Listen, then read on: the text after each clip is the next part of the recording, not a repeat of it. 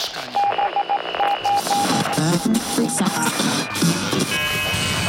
Odsłuch społeczny. Witam Was serdecznie w kolejnym odcinku Odsłuchu Społecznego. Ja się nazywam Jaśmina Różańska i moją gościnią dzisiaj jest Natalia Broniarczyk z aborcyjnego Dream Teamu. Dzień dobry. Będziemy rozmawiać o tym, jak wygląda aborcja w Polsce. Teraz w pandemii, ale też jak wyglądała wcześniej i o tym, jak powinna wyglądać, żeby było normalnie. Więc zacznijmy może od samego początku. Jestem osobą, która jest w niechcianej ciąży i chciałabym uzyskać pomoc. Co mogę zrobić? W tej sytuacji w dzisiejszych czasach najłatwiej jest po prostu wpisać w internet "potrzebuję aborcji" i na szczęście coraz więcej stron internetowych odsyła do organizacji, które rzetelnie pomagają. Mam nadzieję, że wpisałaś "potrzebuję aborcji" i wyświetlił Ci się aborcyjny Dream Team albo aborcja, aborcja bez granic, czyli nasza parasolowa organizacja jakoś wysoko, albo na przykład znalazłaś nas na forum. Szczęśliwie coraz częściej pojawiamy się na forach makijażowych, na forach takich kosmetycznych, więc wiemy, że też wiele osób nas tam znajduje. I teraz masz tak naprawdę opcję albo do nas napisać na Instagramie, na Facebooku, na mailu, albo zadzwonić na numer aborcji bez granic, czyli dwadzieścia dwa, dwadzieścia dziewięć, dwadzieścia dwa, pięć dziewięć siedem, i tam któraś osoba, któraś z nas zapyta Cię przede wszystkim, w którym jesteś tygodniu, bo to jest najważniejsze, i czy jesteś zdecydowana na zabieg. Nie będziemy zadawać żadnych pytań, które nie są nam potrzebne do udzielenia pomocy, czyli nie będziemy Cię pytać, czy poinformowałaś potencjalnego ojca, albo czy na coś chorujesz, albo czy na pewno się zastanowiłaś. Nas to nie interesuje. Wierzymy i ufamy, że podjęłaś decyzję taką, jaka jest dla Ciebie w tym momencie najlepsza, najwygodniejsza, i przeprowadzimy Cię przez ten proces. Załóżmy, że jesteś w szóstym, siódmym, ósmym tygodniu, wtedy masz tak naprawdę bardzo duży komfort i dużo czasu, chociaż wiem, że dla osoby w niechcianej ciąży to się wydaje bardzo często koniec świata, ale tak naprawdę my wtedy właśnie najczęściej mówimy: o, to dobrze, to masz dużo czasu, jeszcze jest bardzo dużo opcji. I pytamy, czy słyszałaś o aborcji farmakologicznej, czy, czy coś na ten temat wiesz. I w zasadzie teraz odbijam piłeczkę i pytam ja Ciebie, czy słyszałaś coś na temat aborcji farmakologicznej i czy chciałabyś się dowiedzieć? No, słyszałam, że są jakieś leki, ale chyba są dostępne na receptę. Nie wiedziałabym, jak je kupić, i myślę, że bałabym się wziąć je sama, będąc gdzieś w domu, że może to krwawienie będzie jakieś bardzo duże, może coś się złego wydarzy. Mhm. To są bardzo częste odpowiedzi na to pytanie. Rzeczywiście aborcja farmakologiczna w Polsce dopiero nabiera takiego rozpoznania. My w takiej sytuacji powołujemy się na nasze doświadczenia, bo większość z nas ma doświadczenie aborcji farmakologicznej, ale też na badania Światowej Organizacji Zdrowia, która rekomenduje aborcję farmakologiczną w pierwszym trymestrze ciąży. Ja najczęściej pytam osoby, czego się najbardziej boi. Ty już zdradziłaś, że bałabyś się być sama i bałabyś się krwawienia. I rzeczywiście to są takie obawy dla mnie całkowicie zrozumiałe. Tutaj w zależności od tego, jakby z kim rozmawiam i jak ta osoba, jak, jak ten strach rzeczywiście jest duży, to albo opowiadam też o swoim doświadczeniu, bo mam wrażenie, że to bardzo skraca dystans i też powoduje takie zaufanie. Mi też bardzo pomogło, jak ja przeprowadzałam swoją aborcję, to, że miałam pomoc osoby, która też wzięła te leki. Najczęściej mówimy, że możemy z tobą być przez telefon, w trakcie brania leków, przez Messengera. Taka komunikacja, jaka jest dla ciebie wygodna. Wiele osób nie może być w trakcie aborcji farmakologicznej przez telefon, bo na przykład mieszka z rodziną czy z osobą, nie wiem, z partnerem, z mężem, który nie wie na temat, nie wie nic na temat przerywania ciąży, tylko że ta osoba bierze leki, więc woli nie rozmawiać przez telefon w trakcie, tylko pisać. I my po prostu umawiamy się w taki sposób, że prosimy Cię o to, żebyś zamówiła leki z dwóch organizacji, które są najbezpieczniejsze, czyli albo Women Help Women, albo Women on Web. To są dwie organizacje, które wysyłają leki do Polski. Leki są takie same, jak podawane w klinikach zagranicznych. One się niczym nie różnią. Jeżeli osoba ma więcej potrzeb, więcej stresu i chce się dowiedzieć jakichś szczególnych informacji na ten temat, no to też wysyłamy nasze publikacje, odpowiadamy na pytania, ale przede wszystkim y, próbujemy rozbroić te takie największe mity, czyli w zasadzie od jednego do dwóch procent osób zażywających leki ma jakieś komplikacje y, i te komplikacje nie są inne niż w trakcie samoistnego poronienia. Czyli można zadzwonić po karetkę, gdyby się działo złego. Można nawet umówić się samej ze sobą w taki sposób, że dwie godziny po przyjęciu leków, kiedy zaczynają się objawy poronienia, sama jadę na przykład na S O R i mówię, że jestem w trakcie poronienia. Nie muszę mówić, że przyjęłam leki, dlatego że lekarz nie jest w stanie wykryć tego, że przyjęłam leki. Ale też ważne jest to, żeby osoba, która przyjmuje leki, wiedziała, że nie popełnia przestępstwa, więc może powiedzieć, że przyjęła leki, bo nic ją za to złego nie spotka w, w sensie karnym. Może ją spotkać negatywna ocena personelu medycznego, może ją spotkać jakaś taka społeczna konsekwencja, czego nie wszystkie osoby są świadome i też nie wszystkie osoby chcą ponosić ten koszt, tak? Więc my na wszelki wypadek mówimy, możesz pojechać i powiedzieć, że zaczęłaś nagle krwawić, zaczął cię boleć brzuch, nie wiesz, co się dzieje, a jesteś w ciąży. I lekarz musi udzielić ci pomocy i to, ta pomoc nie jest niczym innym niż zwykła pomoc przy samoistnym poronieniu, czyli badanie i decyzja, czy musi być dodatkowe łyżeczkowanie, czy nie. Na szczęście lekarze coraz częściej w trakcie takiego poronienia, niezależnie od tego, czy wywołanego, czy samoistnego, podają misoprostol, czyli lek, który tak naprawdę używany jest właśnie do aborcji. Czyli w szpitalu dostajesz dokładnie ten sam lek, i zależy od tego, jak się czujesz i jak, jak, jak wygląda sytuacja w szpitalu. Albo jesteś odesłana do domu i dostajesz instrukcję, jak ten lek masz dalej przyjmować, albo jesteś zatrzymana na oddziale i następnego dnia wracasz do domu już po skończonym poronieniu. Nie jest możliwe, żeby dać ci żaden lek, który odwróci proces poronienia, czego osoby się bardzo boją. Nie jest możliwe, żeby wykryć lek, jeżeli przyjęłaś go doustnie. Trochę inaczej wygląda sytuacja, jeżeli przyjmujesz go dopochwowo, natomiast nie ma też różnicy w przyjmowaniu leku dopochwowo czy doustnie. To nie jest tak, że jego się przyjmuje doustnie w Polsce, dlatego że prawo jest takie, jakie jest i w związku z tym, nie wiem, ta metoda może jest trochę mniej skuteczna. Ona jest tak samo skuteczna, bo lek się wchłania przez śluzówkę, więc niezależnie w jaki sposób go zażyjesz, on zadziała. I do dwunastego tygodnia możesz taką aborcję przeprowadzić bezpiecznie w domu, z nami, na telefonie, z przyjaciółką, z kimś bliskim. Wiele osób też się decyduje zrobić to bez niczyjego wsparcia, również z powodu wstydu niestety. Odsłuch społeczny. A kto najczęściej do Was dzwoni? My bardzo rzadko pytamy właśnie o informacje, które mogłyby nam stworzyć taki profil osób. Często osoby same mówią, bo też potrzebują uzasadnić swoją decyzję, więc na podstawie tych historii, kiedy osoba nam sama opowiada trochę ten kawałek swojego życia, możemy stwierdzić, że to są najczęściej osoby, które już mają dzieci, które nie chcą mieć kolejnego dziecka z powodów ekonomicznych, które rozstają się właśnie z przemocowymi partnerami albo są w trakcie rozpadu relacji z różnych powodów, które mają nagromadzone takie problemy w życiu pod tytułem strata pracy, zmiana miejsca zamieszkania właśnie z powodu rozpadu związku, pogorszenie warunków zatrudnienia, dwójka dzieci już, którymi osoba chce się zająć najlepiej jak potrafi i wizja trzeciego dziecka jawi się jako pogorszenie warunków życia całej rodziny.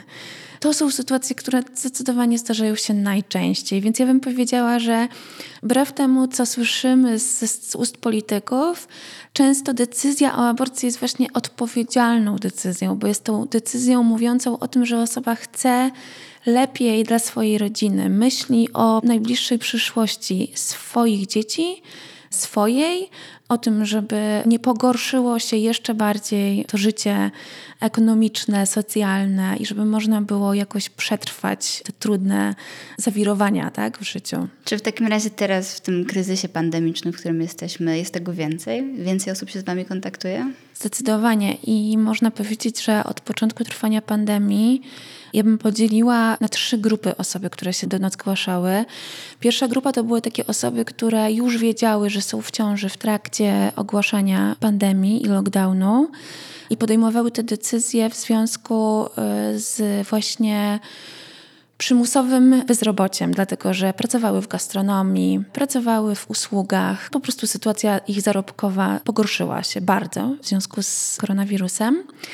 I one podejmowały te decyzje wyłącznie z powodów ekonomicznych. Często nawet to były ciąże chciane, ale pod wpływem utraty pracy i pod wpływem braku wsparcia ze strony państwa nie były w stanie kontynuować ciąży.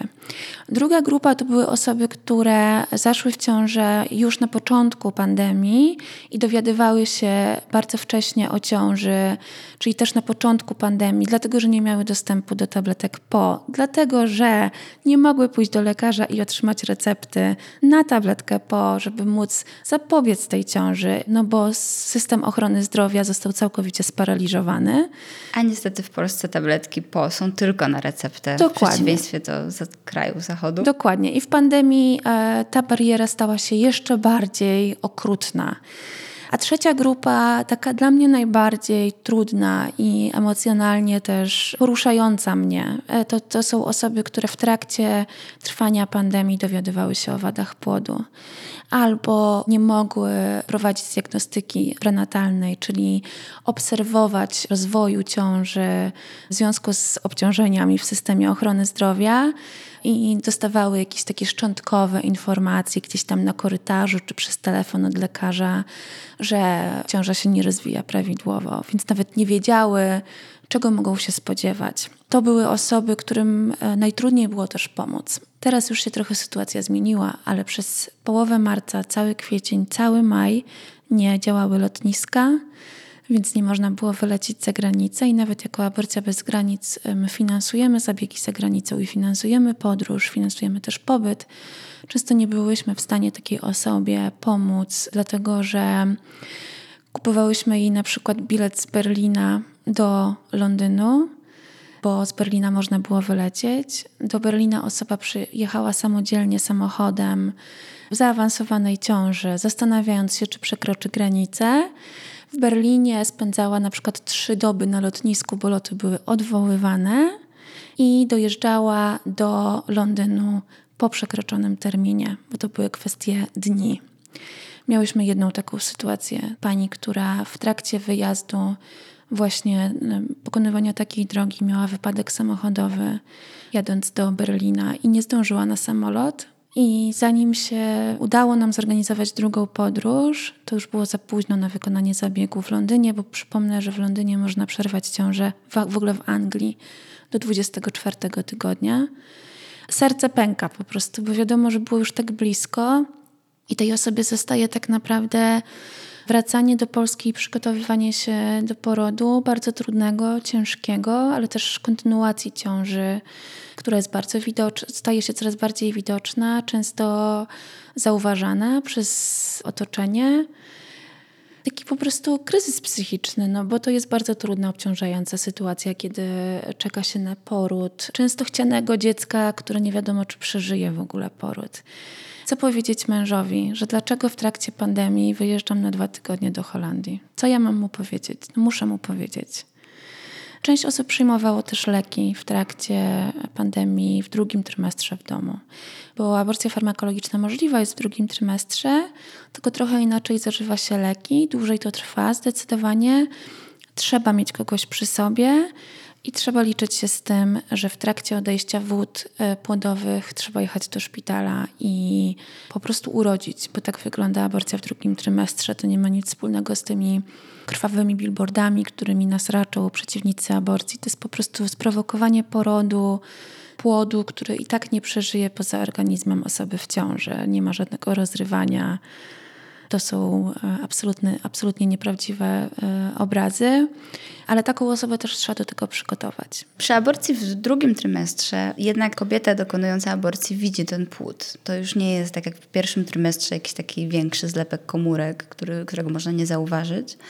I chciałam zapytać, czy to jest trudne dla kobiet? Czy bywa tak, że to jest ciężkie doświadczenie? Bywa. Dla wielu osób w ogóle wizja tego, że będą musiały zobaczyć, że ta ciąża się zmaterializuje w jakimś sensie, bywa wyzwaniem emocjonalnym, I my też nigdy nie koloryzujemy sytuacji, nigdy nie mówimy, nie, to nic, nic nie zobaczysz, to nic takiego. Wręcz przeciwnie, staramy się osobom powiedzieć jak najwięcej, żeby miały świadomość tego, czego się mogą spodziewać.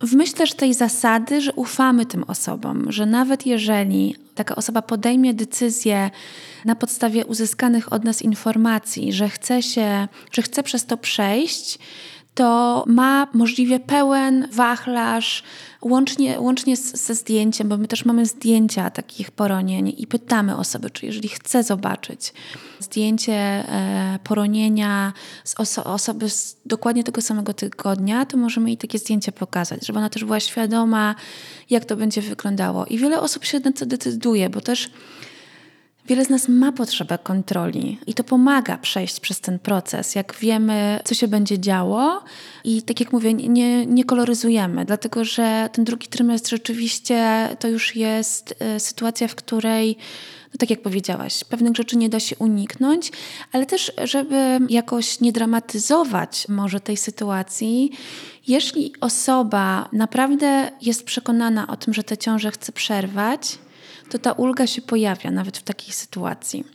To nie wyklucza jakiegoś poruszenia, smutku, to może się pojawiać równolegle, może być poczucie ulgi, a jednocześnie poczucie ogromnego zmęczenia tym, co się właśnie zobaczyło, tym, przez co się właśnie przeszło. Może być smutek, może być e, płacz, e, a może być też e, taka rozpacz. To się czasem zdarza, dlatego że przejście przez ten proces, zwłaszcza w takim przekonaniu, że robi się coś złego, bo tego się nie da wymazać. Żyjemy jednak w kraju, w którym ustawa antyaborcyjna działa bardzo długo i nawet możemy być stuprocentowo przekonane, że robimy coś dobrego dla siebie, ale ta stygmatyzacja jest, my nią oddychamy.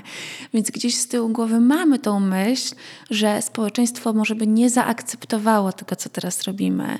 I bardzo że nie można nikomu powiedzieć. Nie można nikomu powiedzieć, nie można zadzwonić do przyjaciółki i powiedzieć przyjedź, bo potrzebuję teraz twojego wsparcia, bo to się dzieje. Wiele kobiet boi się to powiedzieć nawet najbliższym osobom. To sprawia, że to doświadczenie jest jeszcze trudniejsze. Odsłuch społeczny. Chciałam jeszcze wrócić na chwilę do tego wątku płodów, które są chore, uszkodzone, mm. które nie przeżyją porodu. Dlaczego w Polsce, mimo tego, że ta aborcja jest dopuszczalna ustawą, de facto jest niewykonalna? Z wielu powodów myślę. Przede wszystkim prawo jest tak skonstruowane, że osoby, które mogłyby te zabiegi wykonywać, czyli lekarze, lekarki, jednocześnie ponoszą odpowiedzialność karną za naruszenie ustawy. Czyli lekarz przerywający ciążę wbrew ustawie może pójść do więzienia na dwa lata albo mieć wyrok w zawieszeniu.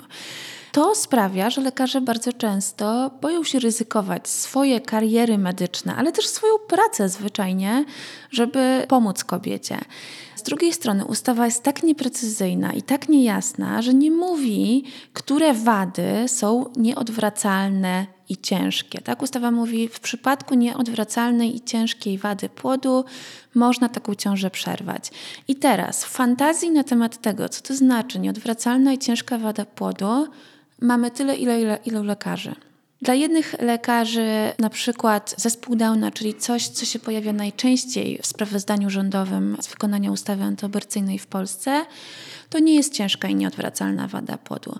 Z kolei dla osób, które są w ciąży, wizja wychowywania dziecka, które potrzebuje więcej opieki, więcej wsparcia, więcej pieniędzy, bo też nie oszukujmy się, że opiekowanie się nad osobą zależną w Polsce to są też kwestie finansowe, o czym w przypadku ustawy antyaborcyjnej prawie nikt nie chce pamiętać. Mam też wrażenie, że matkom potencjalnym nie wypada myśleć o pieniądzach w kontekście wychowywania dzieci. My się mamy cieszyć, że jesteśmy w ciąży, a nie martwić o to, że nie mamy pieniędzy na chore dziecko. Wracając do tego pytania jeszcze, przede wszystkim ta sytuacja lekarska, czyli to, że lekarze po prostu nie wykonują swoich obowiązków, bo się boją, mogą zasłonić się klauzulą sumienia, czyli takim narzędziem, które też jest niesprecyzowane. To znaczy ciągle nie wiadomo, co lekarz może. I myślę też, że po prostu lekarze mogą zasłonić się też klauzulą sumienia, dlatego że ten ruch antyaborcyjny też jest bardzo silny i prężny. I jak tylko lekarz się wyłamie i pokaże, że jest w stanie tak, realizować ustawę i wykonywać zabiegi aborcyjne, no to zaraz y, przeciwnicy aborcji zjeżdżają się pod szpital, organizują te wszystkie stygmatyzujące akcje. Jest jeszcze też rzecz dla mnie taka najsmutniejsza, czyli to, że lekarze, niektórzy lekarze, lekarki korzystają z ustawy antyaborcyjnej, czyli mogą zarabiać na tym, że zawsze znajdzie się grupa pacjentek, których stać na to, żeby wykonać aborcję w prywatnym gabinecie. Jeżeli nie dostanie taka osoba zabiegu aborcji w szpitalu publicznym, a jest zdeterminowana, to przyjdzie wieczorem do prywatnego gabinetu i zapłaci te cztery tysiące złotych yy, za zabieg aborcji. Chciałam wam przy okazji bardzo serdecznie polecić nasz odcinek o klauzuli sumienia, w którym mówimy o tym więcej. Kościół katolicki nauczył nas, że aborcja jest grzechem, więc czekamy na karę. Zdecydowanie. Też patriarchat nas tego uczy, prawda? Bo to jest też o tym, że bardzo często mówimy, staramy się mówić o tym, że aborcja i jakby te konsekwencje, które mają po niej przyjść, to są też te konsekwencje, które mają nas spotkać za to, że mamy życie seksualne i za to, że podjęłyśmy decyzje dotyczące naszego życia. To znaczy, jeżeli ja mówię w tym momencie nie, jestem w ciąży i mówię nie, to tak naprawdę odmawiam macierzyństwu, odmawiam roli, do której patriarchat mnie kształtuje. A jeżeli odmawiam tej roli, no to ta kara musi przyjść. Jeżeli ona nie będzie właśnie zdrowotna, no to będzie społeczna, tak? Jak powiem o, o tym, że przerwałam ciążę, no to yy, wysłucham na pewno, jaką jestem kobietą. To bardzo często słyszymy od kobiet, które się do nas zwracają z pomocą, że nie mają wsparcia u partnerów, właśnie również z tego powodu, że często jak mówią swoim mężom czy chłopakom, że chciałyby przerwać ciążę, to y, są sprowadzane do, od razu do takiego pionu, tak? Że, do poziomu, że po prostu to znaczy, że w związku z tym nie chcesz mieć mojego dziecka. To znaczy, że mnie nie kochasz. A to nic takiego nie znaczy. To znaczy, że w tym momencie nie chcę być w ciąży i nie chcę być matką. To nie znaczy, że chcę się z tobą rozstać. Bardzo często celebrytki, jakieś komentatorki, które już tak uważają się za dosyć postępowe, mówią coś takiego, że no tak, aborcja to powinien być wybór, powinna być legalna, no ale powinno ich być jak najmniej, to powinno być coś, jakaś taka ostatnia deska ratunku, której się za wszelką cenę unika. I wy jako aborcyjny Dream Team poszłyście bardzo wbrew temu trendowi, ponieważ byłyście na okładce Wysokich Obcasów w koszulkach Aborcja jest okej. I zostałyście uznane za jakieś straszne skandalistki, obrazoburczynie. Jak wspominasz ten okres? Było wam ciężko? Było nam ciężko. Ja też nigdy nie, nie chciałam ukrywać tego, że to był trudny czas, dlatego że w aktywizmie nie chodzi o to, żeby za wszelką cenę pokazywać, że jesteśmy siłaczkami i przetrwamy wszystko. Ja powiem tak, dla mnie to był czas rozczarowania, bo jak, bo jak myślę sobie o, o wsparciu w tamtym czasie, to ono przychodziło od kobiet, którym pomagałyśmy. Które mówiły, Jezu, w końcu ktoś to powiedział, w końcu ktoś powiedział to, co ja chciałam usłyszeć, jak sama przerywałam ciążę. A cała debata publiczna skupiła się na tym, co to znaczy okej. Czy okej to znaczy najlepiej na świecie? Nigdy nie powiedziałyśmy, że aborcja jest najwspanialsza. Powiedziałyśmy, aborcja jest okej, czyli aborcja jest w porządku, bo okej tak naprawdę dokładnie to znaczy. W porządku to nie oznaczy, nie, to nie oznacza powinna być jak najrzadsza i w porządku to nie oznacza najwspanialsze doświadczenie w twoim życiu. W porządku to oznacza jesteś w ciąży, nie chcesz być w ciąży, możesz mieć aborcję. To jest okej. Okay. I tłumaczenie tego to był jakiś wysiłek w ogóle, który nas całkowicie zaskoczył, ale takim gwoździem do trumny dla mnie, najbardziej chyba takim bolesnym było to, że dwa tygodnie po naszej okładce była okładka z działaczkami Młodzieży Wszechpolskiej na Gazecie Wyborczej, czyli dokładnie w tym samym domu prasowym z dziewczyną z koszulką z falangą. I wtedy okazało się, że to jest prawdziwe dziennikarstwo, reportaż, że to jest szukanie dialogu, ponieważ reportażystka spotkała się z tymi działaczkami i chciała się dowiedzieć, dlaczego one organizują w swoich lokalnych społecznościach rasistowskie demonstracje, I wszyscy bili brawo, łącznie z redaktorką naczelną Wysokich Obcasów, mówiących: takich reportaży potrzebujemy. A po naszym reportażu jednoznacznie potępiła okładkę swojego czasopisma. To było dla mnie bardzo bolesne, dlatego że mi to pokazało tą okrutną nierównowagę i tą okrutną dysproporcję tego, jak kobiety w Polsce, nawet w tych postępowych tak zwanych środowiskach, są oceniane za swoje decyzje, że aborcja jest ideologią wręcz, bo takie padały zarzuty, a falanga jest do reportażem, tak? Ciekawostką. Ciekawostką, egzotyką, bo to też padało, że to jest egzotyczne, jak wspaniale jest się dowiedzieć po prostu o motywacji tych dziewczyn. Nie mogłam tego znieść. Dla mnie też jako działaczki feministycznej było to po prostu bardzo bolesne, bo też pokazało mi, że my jesteśmy naprawdę w kącie, że jest gorzej niż myślałyśmy. Wtedy zobaczyłam, że aborcja jest w Polsce po prostu uważana nawet za postępowe osoby jako coś, czego nie powinno być. To coś, co powinno być po cichu, w ukryciu, tak, prywatną zasłoną. Tak, byle o tym nie mówić, nie przyznawać się. Tak, a aborcja nie jest prywatną sprawą, aborcja jest sprawą publiczną. I dopóki nie, nie zmienimy też takiego myślenia, że aborcja jest sprawą publiczną, to nigdy nie zmierzymy się z tym, dlaczego lekarze powołują się na klauzulę sumienia. Nigdy nie zmierzymy się z tym, że aborcja kosztuje, na aborcję potrzebne są pieniądze. Nie zmierzymy się z tym, że osoby, które są zmuszone do kontynuacji ciąży i porodu, bardzo często właśnie pogarsza im się sytuacja ekonomiczna. W związku z tym też pogarsza im się często zdrowie psychiczne, pogarsza im się w ogóle stan zdrowia. To jest element większego obrazka, a nie tylko aborcja. A na ile jest tak, że być może właśnie te dziennikarki czy te celebrytki są osoby dosyć zamożne, które w razie gdyby były w niechcianej ciąży albo gdyby ich córki były w niechcianej ciąży, ich bliskie kobiety po prostu mogą sobie na to pozwolić, żeby zapłacić, wyjechać na Słowację, spędzić tam weekend i tak naprawdę mieć sprawy z głowy. I może one po prostu nie rozumieją tej sytuacji, w której jest większość Polek, w której to tysiąc, dwa tysiące złotych albo więcej, to po prostu ogromne pieniądze. Na pewno część osób dokładnie nie rozumie, bo, bo te dwa tysiące to jest dla nich jak dla wielu osób dwieście złotych. Dla jednej osoby dwieście złotych to jest kwota nie do zdobycia, a, a dla nich dwa tysiące złotych to jest coś, co nie, nie, jakby wydanie tych dwóch tysięcy nie sprawi, że odczują to w zarządzaniu swoimi finansami w ciągu miesiąca. Ale druga rzecz to jest też to, że ja naprawdę mam też dużą taką wyrozumiałość do osób, które, znaczy staram się im wybaczać te, te stygmatyzujące treści.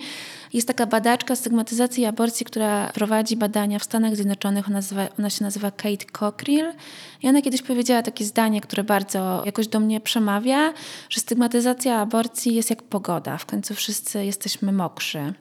I ja myślę, że to jest proces. Trudno jest oczekiwać od osób, żeby myślały o aborcji dobrze, same z siebie. Coś się musi zadziać w życiu, żeby ten proces przejść. Ja sama parę lat temu mówiłam te rzeczy. Jeszcze siedem lat temu, sześć lat temu mówiłam, że aborcja jest zła, że nikt nie chce aborcji, że nie znam osoby, która chciałaby aborcję. Potem sama zaszłam w ciążę i okazało się, że niczego najbardziej na świecie nie chcę w tym momencie, jak to, żeby ktoś mi pomógł przerwać tę ciążę, i byłam załamana tym, że nie mam nikogo, kogo mogłabym poprosić o pomoc.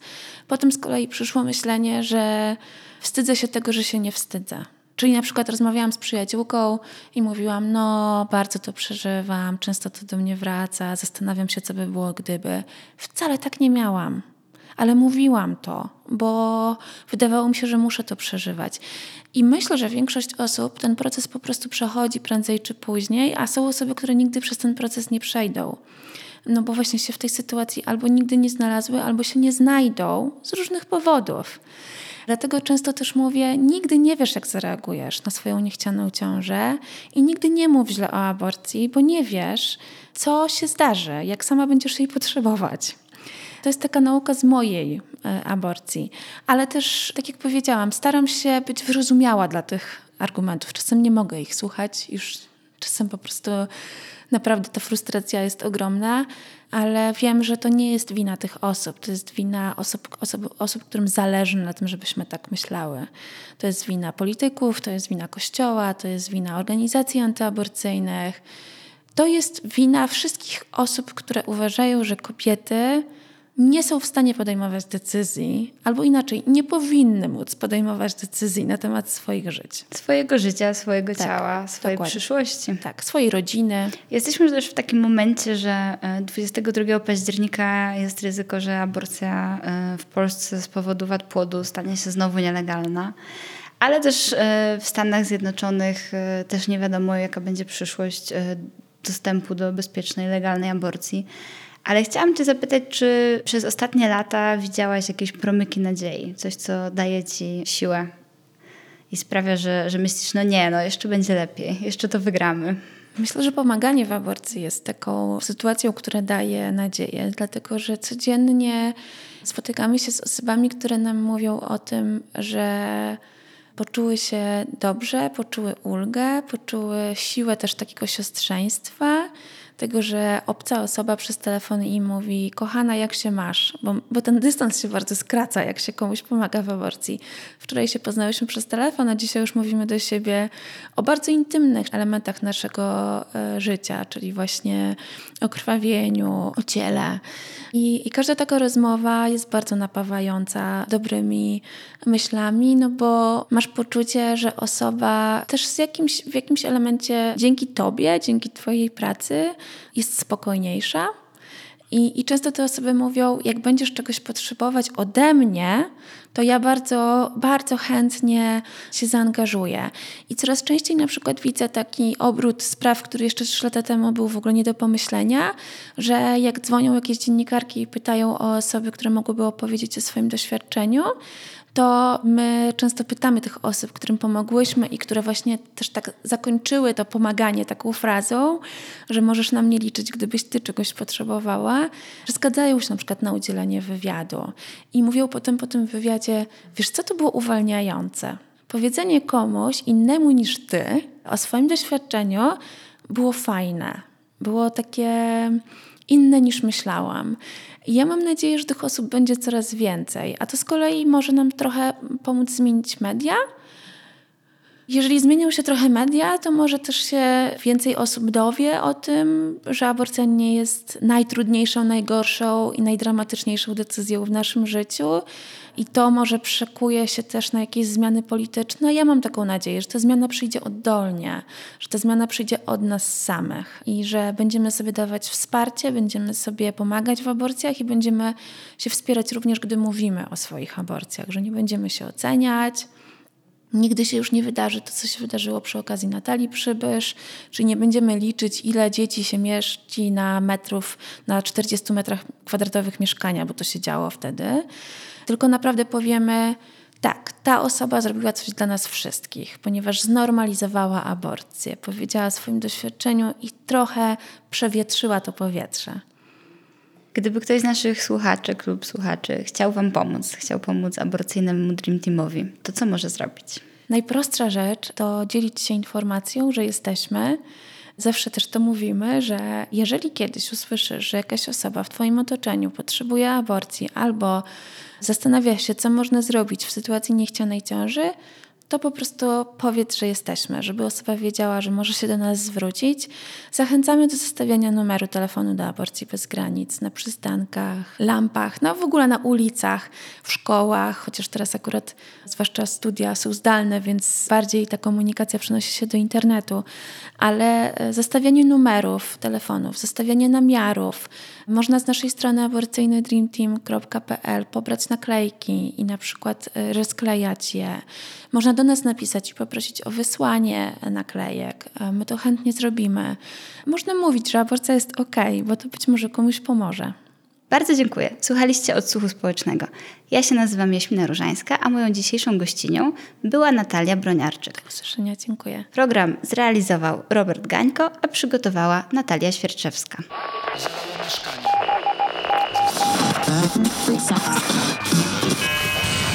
Odsłuch społeczny.